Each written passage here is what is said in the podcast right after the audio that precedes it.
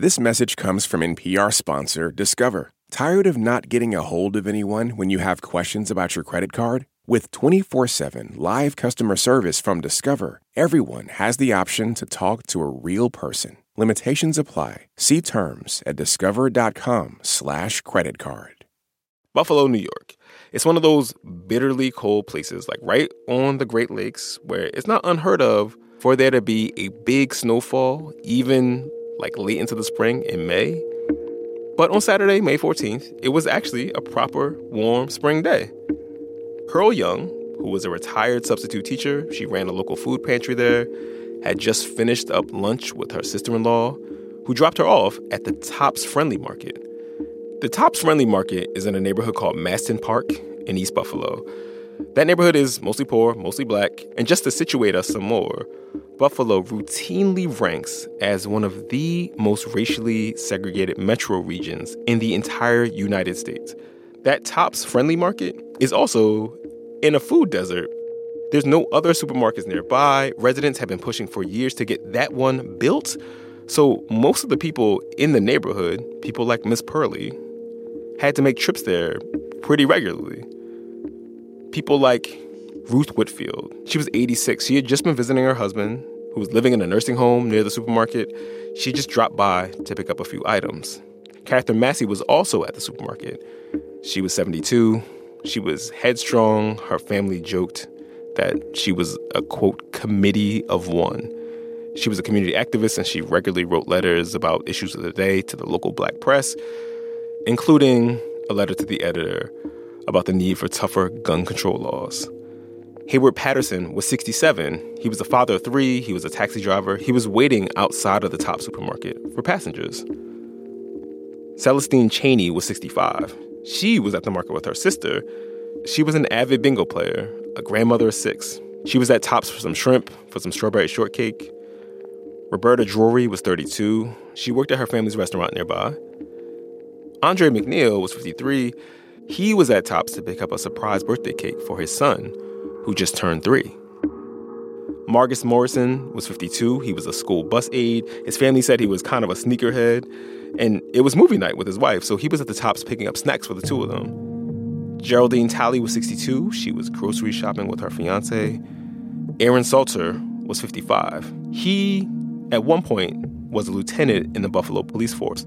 On that day, he was working as a security guard at Tops when he tried to stop a white 18 year old who walked into Tops with a rifle and started shooting people. The suspect is a self avowed white supremacist from halfway across the state. The police say he targeted the Tops because it was in a black neighborhood, in a black zip code. Aaron Salter was killed, as were the nine other people whose names we just heard.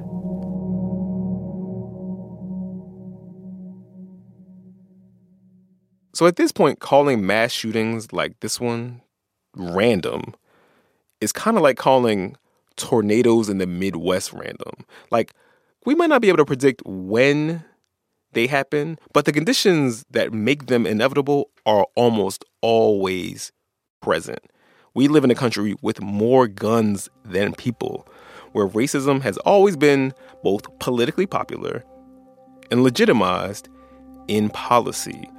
We live in a country that has been the site of so, so many episodes just like this one massacres of indigenous people, pogroms of Asian laborers, spectacle lynchings, and coups. For centuries now, almost all of it has gone unpunished or has been very thoroughly memory hold. Back to that Tops in East Buffalo, it's closed, at least for a little while, while this investigation unfolds. But as our colleague Adrian Florido reported this week, now the people in Masten Park are also scrambling to find food. This week's Code Switch is not about that. There will be time for us to pull thread on all these things, on so-called replacement theory, on online radicalization, on white supremacist violence, and yes, housing segregation. But we felt before we got into the episode we do have planned that we have to acknowledge this calamity in Buffalo. To say the names of the people whose families and friends have now been conscripted into the grim work of trying to put their lives back together.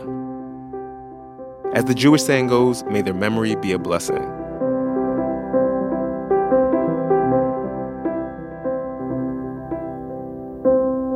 All right, on to our show. What's good, y'all? I'm Gene Demby, and this is Code Switch from NPR. And I'm joined this week by my NPR colleague, Malaka Gharib. She's an editor on NPR Science Desk. She's guest hosting this episode with me. What's good, Malaka? Hi, I'm so excited to be here. It's like when bands go on Tiny Desk and say they can't believe they're here. That's me right now in Code Switch. you were gassing us. I appreciate that. We're very flattered. Um, and we're glad that you could come through. So, Malaka recently wrote and illustrated a graphic memoir about her experiences as a second gen kid of Filipino and Egyptian immigrants. It's called I Was Their American Dream. Malaka, I need to admit something to you. I still don't get the first gen, second gen thing. We've been doing this show for like a nice minute now, and I still get tripped up on which generation is which when we have these conversations. Oh my gosh, it's so confusing for me too. When I was growing up, I referred to myself as first generation because mm-hmm. we were the first generation of Americans born in the US to our immigrant parents right. who were born back in the home country. But there are some people who think our immigrant parents are the first generation, making us the second generation. So I don't know. I've heard both. Weirdly, I use both interchangeably. Oh, so you switch back and forth. Okay. Yeah. So, Malaka, I'm assuming the story you brought to us today has something to do with immigrant identity? Yes, as a matter of fact, although it's kind of a story about a house okay. or some family drama over a house. Man, houses are for shelter and for family drama. Like, that's why they're there. yeah, and that's the case here. This house is in a small town just south of Los Angeles. A one story house that has three bedrooms, two bathrooms, in a not so quiet cul de sac. It's right off of the 405 freeway in a blue collar town called Carson, California. You know, a typical American home. It has a small backyard, small front yard with a big tree in the front. All right, real quick. Um, who is that that we're hearing from right now? That's Lizelle, and we're only going to use her first name since we're only able to tell her side of her family's story. So she says this modest house represented her parents' ambitions. My parents immigrated from the Philippines to the US, I would say the late 50s, early 60s. And, you know, they were chasing the American dream, like just like a lot of um, other Filipinos that uh, immigrated to America. So after her parents got married, they bought this house. And in 1983, they had little Lizelle. This all sounds so wholesome, but we know there's drama. well, when Lizelle was a teenager, her parents got divorced. And as part of the divorce, Lizelle's parents were supposed to sell the family house and split the funds equally. But for whatever reasons, they never got around to selling it. So Lizelle and her mom kept living in the house. Lizelle's dad moved back to the Philippines. So he moved back to the Philippines. I'm assuming that he wasn't sending money to the United States to pay for this house that they have in California. Right. Her mom was paying the mortgage on her own, and once Lizelle got her first job out of college, an entry level job at a newspaper, she started helping out with the mortgage too. So the two of them are living in this house and paying it off. Fast forward a decade. Lizelle's in her mid 20s. She hadn't heard from her dad in years when suddenly she gets this phone call from him. Oh, Lord. I always knew at the back of my mind at some point he was going to come back because he was entitled to that house. And at some point, you know, he's probably going to need the money. And the first thing he said was that he wanted his share of the house. He didn't ask how she'd been, how she was doing, didn't consider where Lizelle and her mom would live if they sold the house. Mm-hmm. And Lizelle told me he said he was entitled to the house because it was her debt to him as a daughter. Her father said that it was her debt, it was Lizelle's debt? Yep. He uttered these like 10 words I'll never forget in my entire life. If it wasn't for me, you wouldn't be here. And I basically made a decision at that point. I'm like, you know what? Let's just buy him out. He's not going to stop until he gets his share of the house. So eventually, that's what we did. Lizelle says she didn't even think twice about it. She decided for her mom's sake to buy out her dad's share of the house. It still infuriates me sometimes, but as an only child, felt like this was the right thing to do. It was a no brainer. All right, so Lizelle is trying to get her own adult life off the ground, right? She's got her college, she's got her uh, starting her career as a reporter, and suddenly she gets pulled into this mess where now she has to buy out her dad's share of the house. Like, how much are we talking? How much was that share? The value of the house at that time he was asking was $400,000. Oh my. So Lizelle had to buy out his 200 G's? She had to do what? $200,000. Oh my God. So, Gene, this is what I wanted to talk to you about in this episode. Oh, yes, I'm very interested. Okay. This sense of obligation Lizelle's dad expected from her. It's not just because he's a jerk or she's rolling in money. It actually stems from a deeply held, very old Filipino value utang na loob. Utang na loob. Did I, did I say that right? Yes. Okay. Utang na loob is kind of a tricky topic for a lot of Filipino Americans.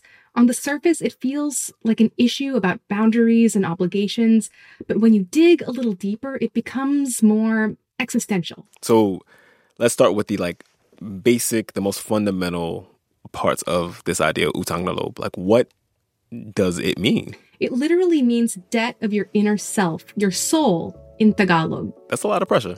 That's a lot of pressure. Right. So it's this feeling of needing to pay somebody back for something they did for you. Maybe it takes the form of you helping someone pay their bills, babysitting their kids, hmm. helping them fix their car. It could be many different things.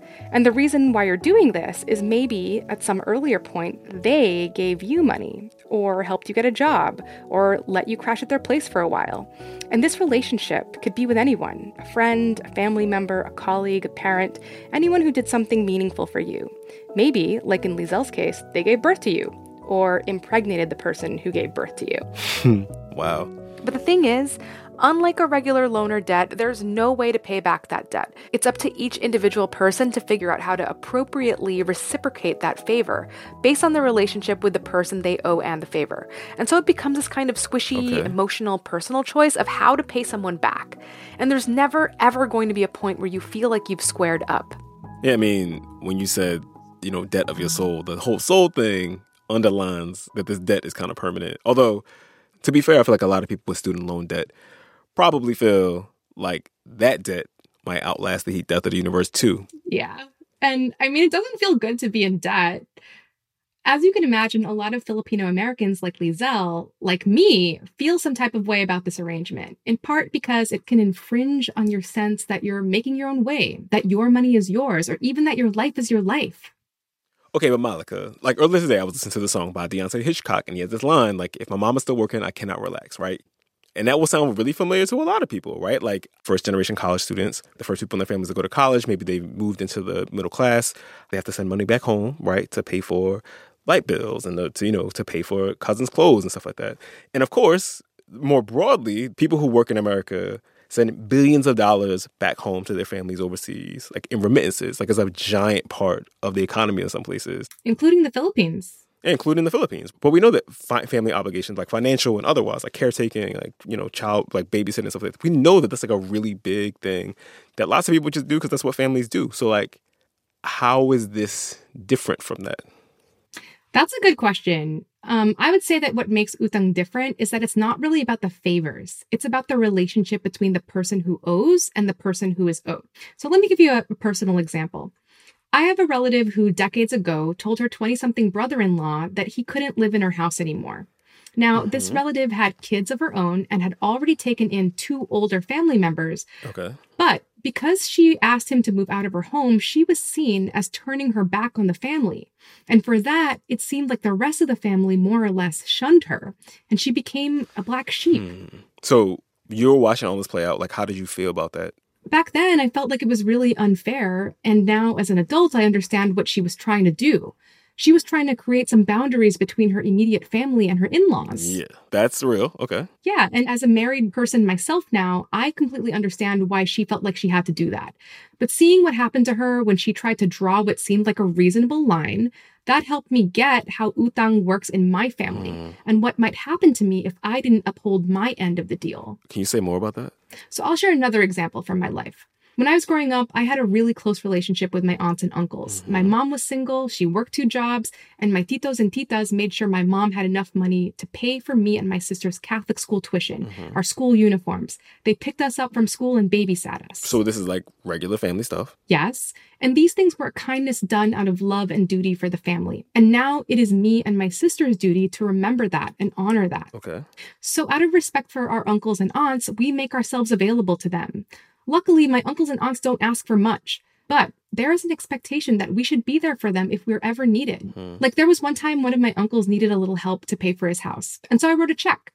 And when an aunt had a 60th birthday party, I bought a plane ticket to fly back home for a night to surprise her. Okay. I do these things because I love them and because they have done so much for me. But also, I low key worry about what would happen if I didn't. Hmm, like you love them, but there's there's a little or else implied. Right. There's no point at which you could have cleared the ledger with your aunts and your uncles, like where you could be like, okay, we're good, we're all squared away. Right. And I wouldn't want that to happen with my aunts and uncles because I have a great relationship with them. But the problem is, and why I want to do this episode, is that having a debt can be very stressful. And having a forever debt, you can just imagine. So some Filipino Americans want to do away with utang na loob completely to find a way to end their utang relationships. Hmm. I put a call out on Twitter asking other Filipino Americans about utang na loob in their lives, and I got like 70 people in my DMs telling me their stories, these long threads. It's always wild to me how much people want to talk about these things. Like they want to unpack them with somebody. Whenever I've done a call out like this, like people have been waiting to be asked, like to get some of this shit off their chest. Okay, so that, that being said, you got all this family gossip from all these strangers on the internet. Like, what did they tell you? I'm, I'm curious. Spill. So I will spill the tea, the ube flavored boba tea, if you will. Okay. A lot of the examples I heard sounded really, really difficult. Not like the utang I had experienced in my own life, which, again, wasn't that bad comparatively. And a lot of the people who messaged me seemed kind of resentful of their utang na loob relationships. Hello, my name is Dorothy Santos. I'm 43 years old. I am based in San Francisco, California. Hi, I'm Jason Tanamor. I'm 47 years old. I live in Portland, Oregon, and I am the middle of three boys. Hi, uh, my name is Nikki Palafox. I am 32 years old and I live in San Diego, California. So, some short backstory. Um, my dad lost his job close to retirement when I was in my early 20s. So, he started to ask me for money for gas or cigarettes, um, basically reminding me that he was always giving me money whenever I asked. And it started to become longer stories of what he had done for us when the amount of money he needed was starting to get higher. So soon the money started to become in the hundreds every several weeks. And I started to feel very trapped. And the guilt I had for how my dad made me feel, you know, continuing to give him money, my dad needed the money. I just felt guilt and honestly embarrassment. I texted my dad I told him that I couldn't keep giving him money anymore. And he got pretty angry at first because for him, and I might butcher this, but ikaw mahaahon sa amin sa. You will lift us up out of this trouble that we're in. Like I was solely responsible for bringing our families out of poverty, and I couldn't. I seem to be the black sheep in the family. I went to college to get a degree in accounting like my mother has, but then I quit to pursue my true passion writing. One of the ways I distanced myself was never accepting any money, favors, or anything like my siblings who still do. I had to remove the scratch my back mentality with them, and it was difficult to do, but now we're on a respectful level where they don't ask me for any favors or money. This has allowed me to now help out when I want to, instead of being guilt tripped into doing.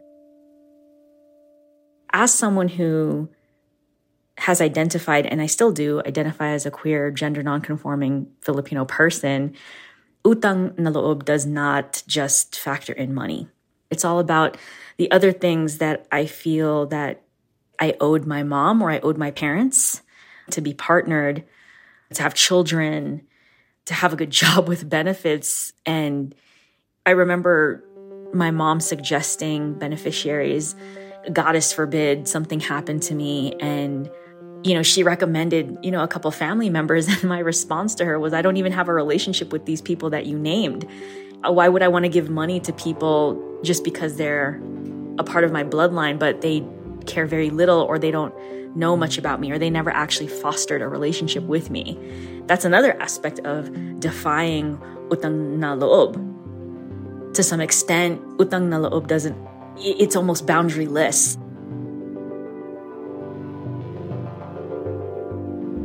Malaka, it seems like there's a lot of stuff to get into, a lot of stuff to unpack about all this Utang stuff, including how this stuff played out for Lizelle and her family.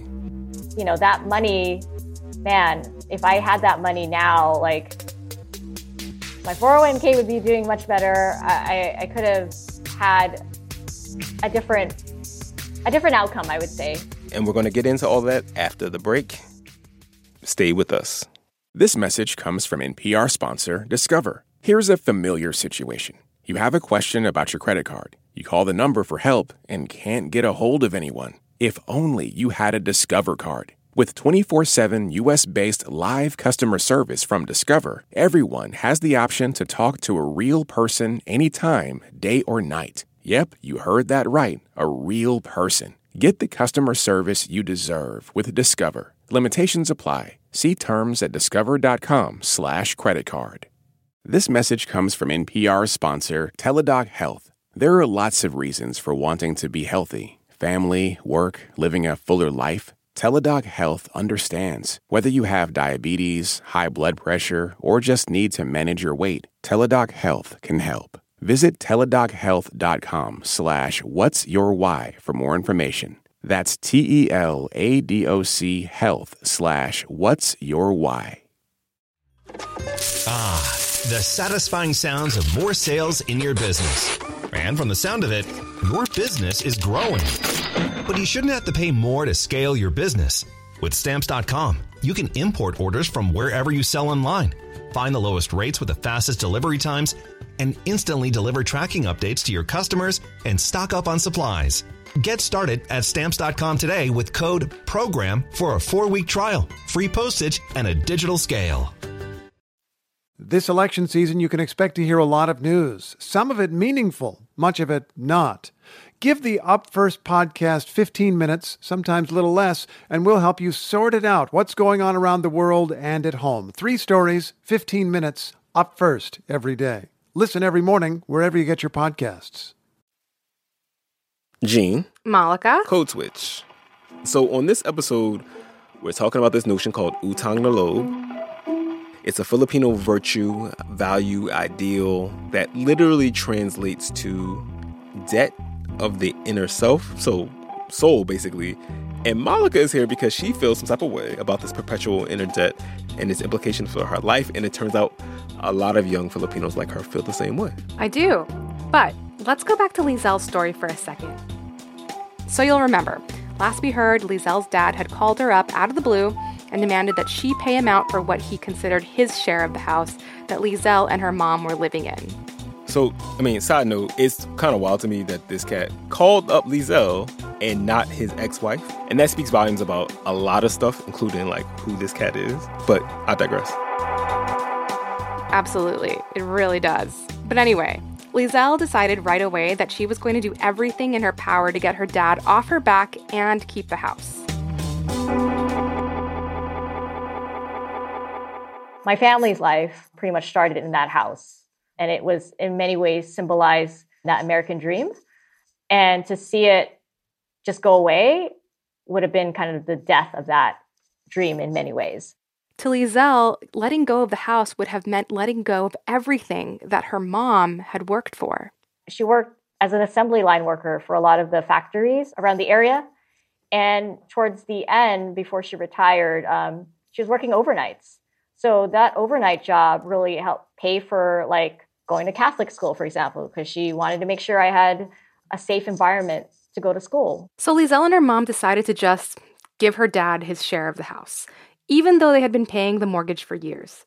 Lizelle and her mom, with help from her uncle, applied for a mortgage to cover her father's half, and Lizelle became a formal co owner of the house with her mom.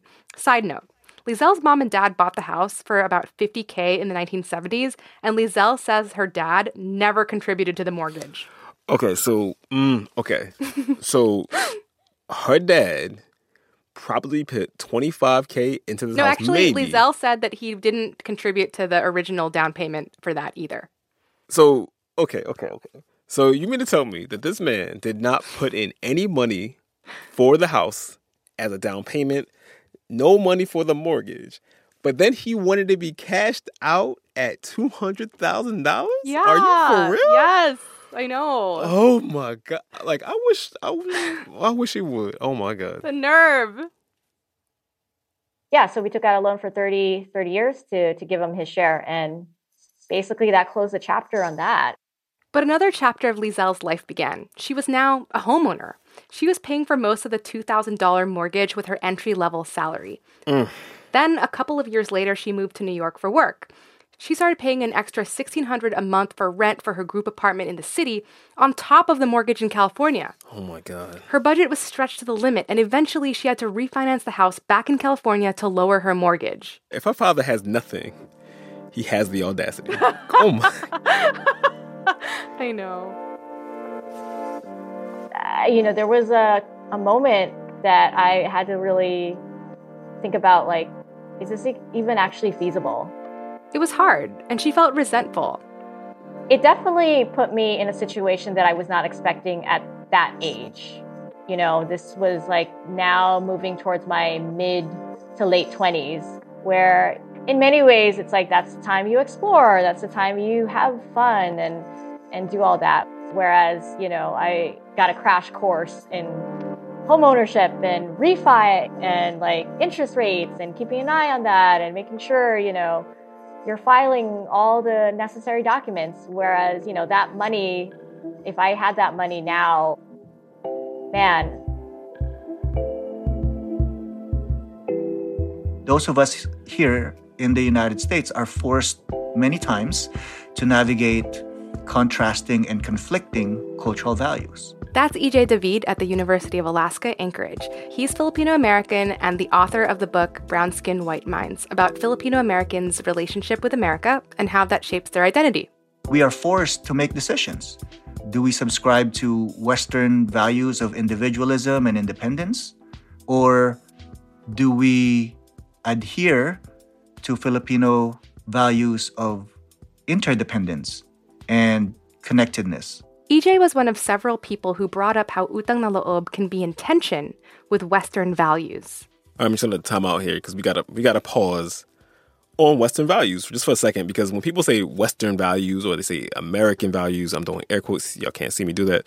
Like it tends to feel like a euphemism for a bunch of ideas, ideals that are like much more specific and maybe need to be interrogated but don't really get named as such. That's right, Jane. These ideas of, you know, I'm a self made man, you know, again, which is a reflection of this individualistic worldview, which is, you know, very different from the Filipino worldview and really the worldview of the majority of the world, really the, the non white worldview of collectivism and being connected to each other.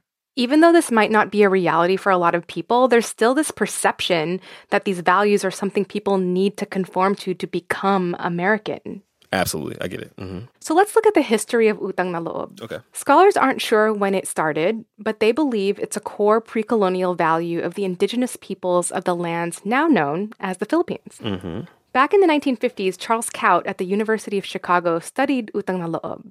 It's a way for people to take care of each other, to protect each other from poverty, danger, outsiders, and to hold each other accountable. By upholding your end of the exchange, that's how you show care to people in your community. Hmm. So, for example, if you have extra rice, you might give it to a neighbor who's struggling. If you have extra land, you might let a family member farm on it. And those people who were given these gifts or favors, they now have a tie to the person who shared them, and they're now connected to them forever. I mean, it sounds in some ways like a mutual aid network where like people are working together to like get their needs met in ways that they might not be getting met like informal ways. You know what I mean? Right. So Kaut, the researcher, also spent time in the barrio of Kapitangan in the Philippines. There were 900 people in the barrio, and they lived in these kinship networks family members, extended family members, friends, friends of friends, and they were all bound by these intricate webs of relationships built on utang na loob. And if one person failed to make good on their utang, it threatened all the people tied together in this way. Kaut writes that kids in Kapitangan were taught really early on that the world is hostile to the individual, and as long as he remains in a strong in group, will he be sure of relative comfort and safety. Mm. I guess that makes sense, right? Because like any social arrangement like this, like with enough people involved that's like kind of informal, it requires maintenance. You need reward. In this case, is like people helping take care of you, making your life easier to live. But maintenance isn't just about rewards, it's also about like sanction, right? There have to be consequences. Because the gamble that everyone is making is that everyone is participating is rowing in the same direction. And if you don't, you might get shunned. But also, if you don't, someone else might not be protected. Like, this doesn't sound that horrible or bananas. I know, right? That's what EJ said. The good part about this is despite hundreds of years of colonialism and systematic attempts to not just erase these indigenous values but to distort them right and demonize them the fact that that, that it's still around that it still exists within us despite the fact that many of us may not even speak the languages anymore we still feel it inside of us i think that speaks to the power of these values all right but malaka how do we get from okay we're all in the same gang we all in this together you know protected by the group by family and friends and friends of family to Lizelle's dad calling her up out the blue and telling her, I, I need a couple hundred thousand dollars or else. Like, what? Great question. EJ says that over time, the concept of utang na loob became warped. Mm. Some scholars argue that Spanish colonizers may have even taken advantage of utang na loob to convert so many of the native people to Catholicism because Filipinos felt this need to give back to the Spaniards mm. for quote unquote civilizing them, enlightening them, teaching them. Oh my God. And so here we see that utang could be used as something you could abuse, holding a debt over someone's head to get what you want. And that exploitation, he says, has crept into our modern understanding of utang na loob. Unfortunately, that's how utang na loob is often expressed or manifested in everyday Filipino life. People can definitely take advantage of this cultural value to manipulate other people, to bully them or pressure them, you know, to get them to comply or to obey or, you know, or, or do things that, uh, they might not want to do or are difficult for them to do. Like, I don't know, take out on a mortgage so you can give your father $200,000. Right. And when distortions like these come up, it's understandable that some Filipino Americans want to draw the line. But it's easier said than done. That's something that Roanne Deguia Samuels helps out with. She's Filipino and a psychotherapist in California who works with Filipino and Filipino American clients. She says people might say, Wala kang utang na loob, meaning you have no shame, you don't know how to reciprocate a good deed or a favor. And, and sometimes it's used a lot with black sheep. So someone who is deviating from the cultural group.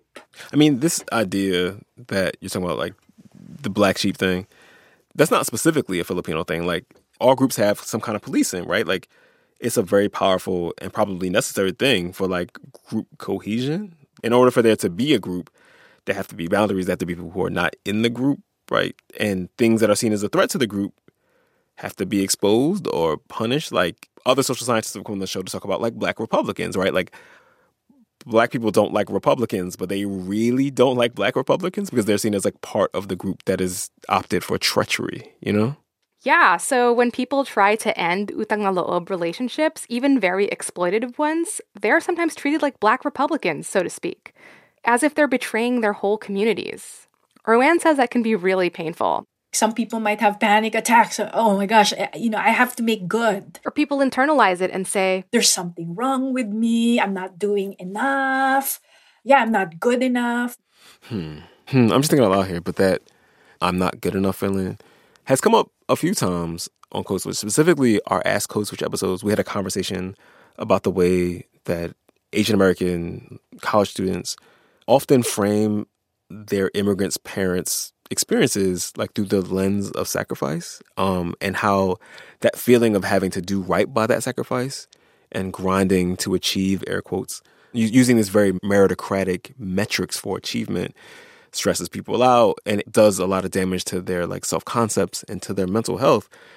And actually thinking about how you've explained utang na loob some, I wonder how much like that idea of parental sacrifice if your parents are immigrants is also like complicating this feeling of setting boundaries with your parents and this sense of duty to them on top of the utang that already exists.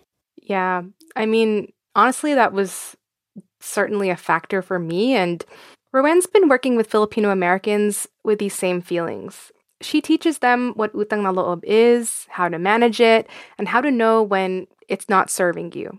She starts by asking her clients to think about whether this debt of gratitude is giving them anxiety or distress. She pointed to Lizelle's situation.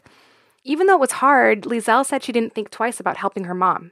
If that is something that makes her feel good, she doesn't see a sense of internal conflict, then I think the ecosystem of Utang na is working for that family system. Unless otherwise, Lizelle is saying, oh, this sucks, right? Okay, so what if it sucks? Like, don't obligations suck sometimes? Like, isn't that kind of the deal? Like, that's a big part of obligations is that they're not always fun. Yeah, well, there's sucks because you'd rather not do it, and there's sucks because the ask is exploitative. I asked mm. EJ David about that. Here's an important part again, you know, th- that I want to emphasize. It's a two-way street. The people who are using utang na loob to exploit others and to manipulate others, that's a sign that perhaps you know they're not behaving according to kapwa. In the Filipino worldview, being called walang kapwa is a lot worse than being called walang utang na loob. Okay, so for those of us who don't speak Tagalog, what does EJ mean there, walang utang na loob? Well, the person who is owed this utang also has a responsibility to the person who owes the debt. And part okay. of that responsibility means not taking advantage of them. It means you're both looking out for each other. So kapwa is the connection that Filipinos have to each other, a kinship, that you and me are equal. And in Tagalog, walang kapwa means you don't have that. That's the worst person in the Filipino worldview because once you're you're you're walang kapwa or you're accused of having walang kapwa, then you really that means that you you cease being a person. You cease being a human. Cease being a human is kind of strong. I know. I was actually talking to Lizelle about this and asked her whether she'd consider her dad walang kapwa. That's a good question. And she said, absolutely. When mutual friends on both her mom and dad's side heard the house story, most people sided with Lizelle's mom. He has this reputation of being even more shameless now. And before this whole thing, some of Lizelle's family, including Lizelle, talked to her dad sometimes. Okay. Not a lot, but you know, he'd send a birthday card to Lizelle every now and then. Okay. But after the house drama, they stopped talking to him completely. And still to this day, even though it's been years, when Lizelle's dad comes up in conversation, Lizelle says it's often followed by a string of profanity in Filipino. Hmm. I mean, so he's, you know, an outcast, but I'm curious if he was, if he wanted to, could he ever get his kapwa back? Like, is he stuck as an outcast forever? That's a really good question, and it's complicated because, as we've been talking about, it wouldn't just involve making amends with the individual you've mistreated or exploited. It could potentially involve trying to win over an entire community that you've alienated. Okay, so, right, like any relationship, you know, when you mess up, maybe your partner, you know, or your mom or whoever you did wrong by, they forgive you, but you still have to get right with everyone else that they told about what you did. Right, right. And I want to point out a part of Utang na Loob that EJ David says is really, really important. The more important piece of it is the inner part, Loob. Loob is connected to each other. So my Loob is connected to you. You know, that's the whole idea of kapwa. Like I, for example, was sending money home to my family in the Philippines while I was in college. I had a I had a full time college job while I was a full time college student. Um, you know, part of that was to help me survive here, but a big part of that was being sent home to the Philippines to also help my family there with their um, daily you know living costs but also to put my nieces to school. You know sure you know was it a burden uh, on my end? And did i wish that oh i wish i could just keep all that money to myself? Sure but to me it was it was a connection to them. We can talk all we want about well maybe we can do both. We can yeah sure we can. You know it's possible. There are many bicultural you know multiculturally competent people out there. You can but those are context to context right? Um, eventually you will find yourself in a situation where those values are in opposition of each other, and you will have to decide whether you go one way or the other. If you decide that, oh, I'm going to go toward the independent side on this one, as painful and as difficult as that might be, to protect yourself and protect your well being, that's good for you. But I hope you also understand the consequence of that, right? That it might mean, I'm not saying it, it automatically means it, but it might mean that you are losing your connection to other people and therefore you might be losing a little part of your Filipino ness too. Like if your Filipino family is your primary conduit for your Filipino ness, then cutting them off or just deciding to keep them at arm's length, that might leave you adrift from like a broader Filipino community. Right. I know for me personally, my family is what keeps my Filipino traditions alive. If I didn't have relationships with them, would I be, quote unquote, as Filipino as I am today? It's a scary question, and it certainly adds pressure to keeping utang relationships intact. Hmm. I mean, it doesn't seem like EJ is talking about disregarding boundaries with people. It seems more like he's saying that if you really value your connection to people and you're in community with them, that their well being is part of how you make decisions about your life. And on a really basic level, like what does it even mean to have a cultural identity? Like in this case, we're talking about Filipinos, but we talk about this more broadly all the time. Like if you're not in community, if you're not in fellowship with other Filipino people, like it's kind of like how is this identity not just like biographical trivia? Like if you're not doing the thing of culture, which is being with people, because culture is is people for better and worse. Absolutely. And that really, really makes me think about Lizelle. You know, it's her dad who calls her and explicitly demands, You need to pay me for this house because mm. you wouldn't be here without me. And Lizelle does pay him. But it's not because of the utang she feels toward him, it's because of the utang she feels toward her mom, who seems like never brought up this debt of the inner self in the first place. Lizelle says something great came out of it in terms of my relationship with my mother, I think I would not have been as close. To me, it was a no brainer. And I can just speak for my family. If somebody's in crisis, any one of us, we rally. And how do we rally? We, we pull the money together, we figure out a way to do it, no questions asked. Honestly, Gene, I don't think I would have done what Lizelle did. Huh. You wouldn't have. Okay. Can you can you say more about that? Yeah. I mean, like thinking about the burden and the debt it would have put on me and how I would have then had to probably borrow money from my other relatives mm-hmm. that would mm-hmm. create this whole new set of utang ties. Mm-hmm. That idea, it really stresses me out. But then again, EJ told me that maybe I was thinking about utang and these debts like a little too literally. They say marunong kang tumanaw ng utang na loob. Tumanaw means to acknowledge it, to see it then they don't really expect you to pay it back. You just need to acknowledge that you are indebted to them. The saying is not matuto kang magbayad ng utang na loob, which is you need to learn how to pay. So it's not the payment that matters. It's it's it's acknowledging that you are indebted to somebody.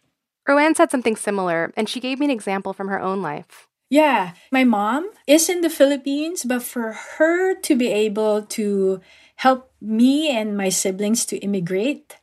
Uh, she had to go to America back and forth. So she worked odd jobs in America. Even though she was a business owner in the Philippines, she was like a caregiver here for like almost a year. So I have an alert on my phone that reminds me to call my mom. My debt to her is to remind her when I speak to her to not forget her. Roanne says that when she calls her mom and her mom hears all the good things that are happening in Roanne's life, she has a nice house, she has a great career, her mom feels good because she feels connected to the reason why Roanne can have this nice life. She understands it's not everything, but I am the one who's not forgetting. Here's EJ again. At least the way that I understand utang na loob, it is this, you know, sense of connection and responsibility to other people right? Understanding that I did not get to where I am, like as successful as I might be, I did not get here by myself. I think that's important for many of us to understand. Like, you know, this country, we we worship quote unquote self-made millionaires or self-made billionaires. In the Filipino worldview, you, you cannot be self-made anything. The world is going to be a much better place if we stop seeing ourselves as these, you know, super independent people. Because we are connected, we are interdependent.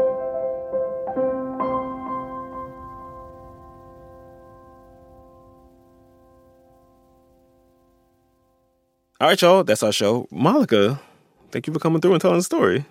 Thank you for having me. You can also catch episode three of School Colors in your Code Switch feed. That'll drop on Friday. We're amped for the rest of the season, which will be dropping as bonus episodes for the next few weeks.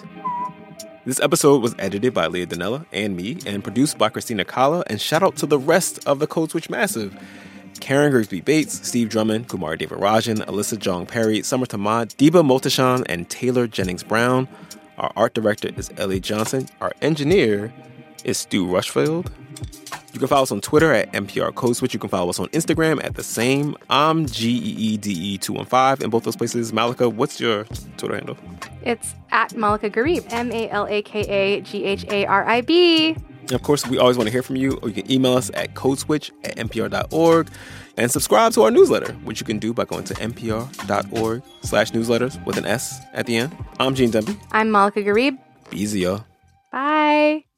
This message comes from NPR sponsor Vuori, a new perspective on performance apparel. Clothing designed with premium fabrics, built to move in, styled for life. For 20% off your first purchase, go to vuori.com slash NPR.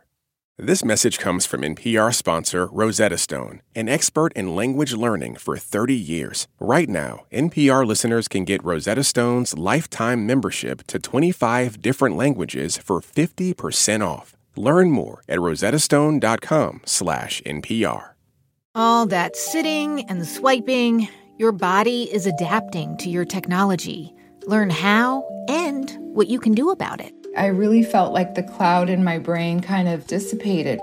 Once I started realizing what a difference these little breaks were making, there's no turning back for me. Take NPR's Body Electric Challenge. Listen to the series wherever you get your podcasts.